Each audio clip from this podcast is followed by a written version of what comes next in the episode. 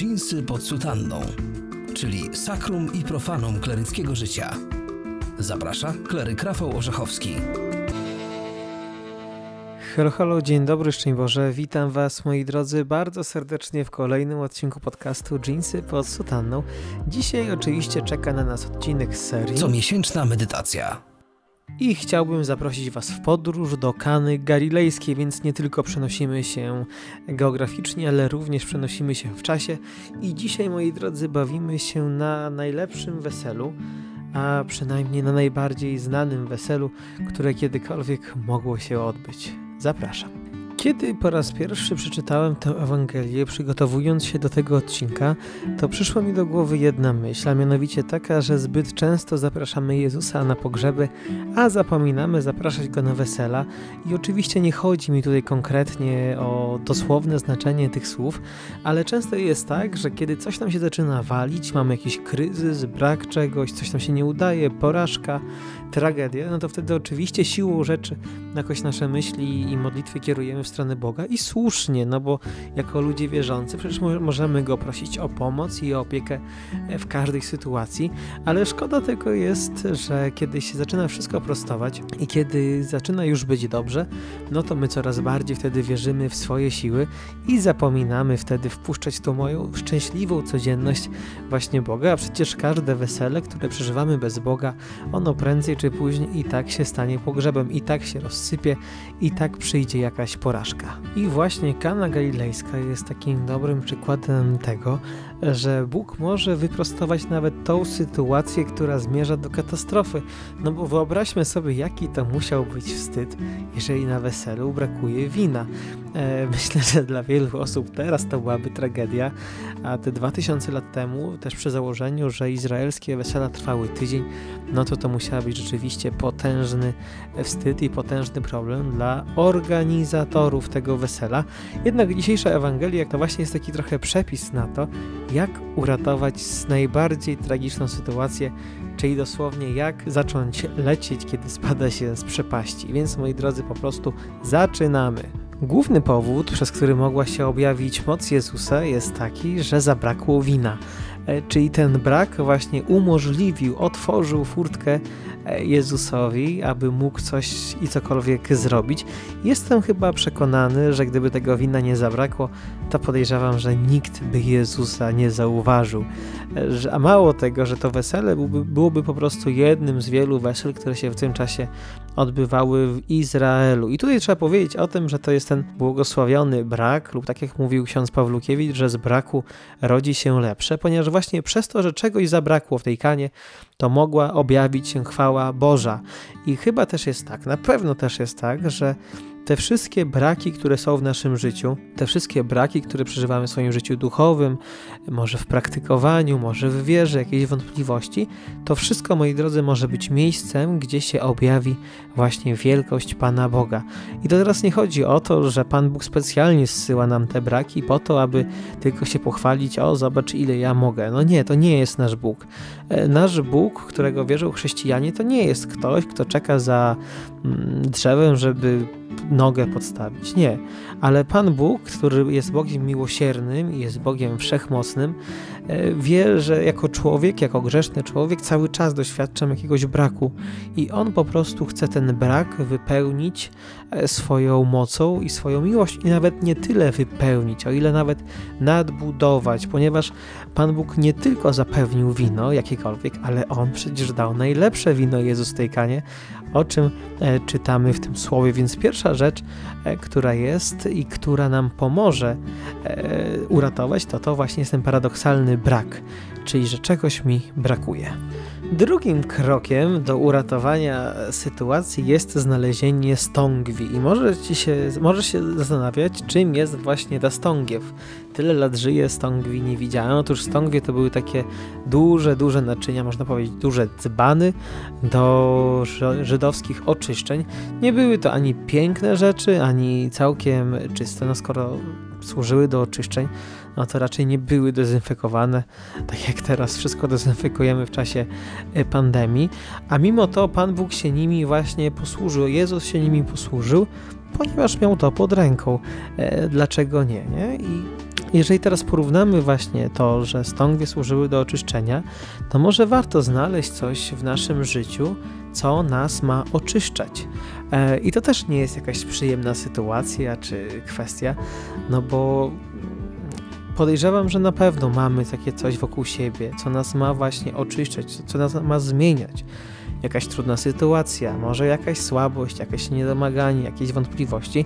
I teraz pytanie tylko, czy ja to chcę wykorzystać, czy ja od tego chcę uciec. Y, bo jeżeli chcę uciec, to się nie rozwinę. Jeżeli temu stawię czoła, jeżeli sam ten problem, problem postaram się jakoś rozwiązać, no to rzeczywiście będę mógł, będzie mogło się dużo w moim życiu e, zmienić. E, tam w tej Ewangelii, jak sobie przeczytaliście o wcześniej, no to też czytamy o tym, że słudzy napełnili te stągwie do pełna. I to też jest takie pytanie do nas, czy ja w pełni próbuję poradzić sobie z otaczającą mnie rzeczywistością. E, no bo to nie jest przecież tak, że teraz Pan Bóg za mnie zrobi wszystko. Jasne, by mógł i by był w stanie, ale to by nam wtedy uwłaczało naszej godności. Po to mamy inteligencję, po to mamy umiejętność w miarę logicznego myślenia, po to mamy, zostaliśmy obdarowani rozumem, że część sytuacji możemy po prostu rozwiązać sami. Czyli po prostu korzystając z tego, co jest wokół nas. No wiecie, to jest tak samo jak w tym kawale o potopie jest potop, e, zarządzono ewakuację, no i jedna osoba nie chce opuścić swojego domu, zostaje w tym domu i mówi, że ona stąd nie wyjdzie, ponieważ Pan Bóg ją uratuje. Nie? No i przyjeżdża jedna ekipa ratunkowa, ona mówi, nie, nie, ja nigdzie nie idę, Pan Bóg mnie uratuje. Nie? Druga ekipa ratunkowa, nie, nie, ja nigdzie nie idę, Pan Bóg mnie uratuje. Trzecia ekipa ratunkowa, powtarza się sytuacja, no i ostatecznie ta osoba zginę. E, I ta osoba po śmierci idzie do nieba i się pyta, Panie Boże, dlaczego mnie nie uratowałeś? Nie? A Pan Bóg mówi, no jak? Trzy razy wysyłałem ekipę ratunkową, za każdym razem zrezygnowałeś. Nie? I tak samo jest z nami. Pan Bóg daje nam narzędzia do tego, aby część tych sytuacji rozwiązać. Wiadomo, że nie wszystko damy radę, ale tutaj prowadzi mnie słowo Ignacego, aby E, robić po ludzku tak, jakby wszystko zależało ode mnie, a modlić się tak, jakby wszystko zależało od Boga. Więc to od nas, w naszej gestii leży napełnienie tych stągwi e, do pełna, czyli zrobienie wszystkiego, czego jestem w stanie. I teraz, moi drodzy, trzeci punkt naszego dzisiejszego przepisu na ratowanie sytuacji, a mianowicie pozwól działać Jezusowi. Kiedy zobaczyłeś i zobaczyłaś już brak, który gdzieś się pojawił w Twoim życiu, kiedy znalazłeś te stągwie, czyli coś, co ma Cię oczyścić i wykorzystałeś to do pełna, no to teraz, moi drodzy, wchodzi Jezus ubrany cały na biało i mówi: Poczekaj, poczekaj. Teraz ja przyjmuję stery, oczywiście parafrazuję, ale to jest właśnie urocze, że On e, wie, że może uratować tę sytuację, ratuje tę sytuację, przez co człowiek nie zostaje upokorzony, przez co ten pan młody nawet nie tyle nie zostaje upokorzony, co zostaje pochwalony przez zarządcę, e, przez starostę weselnego. E, ta sytuacja pokazuje nam też kilka rzeczy, no, że Jezus nawet e, w tej brudnej stągwi może zrobić najlepsze wino, to, że Jezus nawet ze zwykłej wody naszego życia, takiej tej wody nijakości, byle jakości, woda, która przecież jest bez smaku, może zrobić najlepsze wino. No i trzecia myśl jest taka, że jeżeli już Pan Jezus robi wino, to jest to oczywiście najlepsze wino. Gdzieś ostatnio mówiłem, że to nie jest jakieś tam wino ze średniej półki z naszego ulubionego e, hipermarketu, ale to jest takie wino, o którym nam się, moi drodzy, nawet nie marzy. No, jeżeli nie lubisz wina, no to sobie daj jakiś inny napój, nie wiem, na przykład kole albo sok jabłkowy, nie? Że Pan Jezus, jeżeli coś robi w moim życiu, to robi to na najwyższym poziomie. E, nigdy w życiu nie dostaniemy przecież od Boga jakiegoś nietrafionego prezentu. E, nawet jeżeli nam się wydaje, że on jest nietrafiony, to jest tylko i wyłącznie przejaw tego, że my z niego nie umiemy korzystać. Nie? E, Pan Bóg nam nigdy nie da prezentu bez baterii, na które będziemy musieli potem czekać, czy coś. Nie? Pan Bóg zawsze da nam to, co jest najlepsze nie wiem, czy się ze mną zgadzacie, czy nie, ale takie mam w sobie przekonanie i też z własnego życia widzę, że Pan Bóg naprawdę wie, co nam dawać. Więc moi drodzy, zostańmy z tymi kilkoma myślami, e, z tym przepisem, jak uratować e, najbardziej trwożące jak uratować sytuację, po której już widać, że będzie katastroficzna.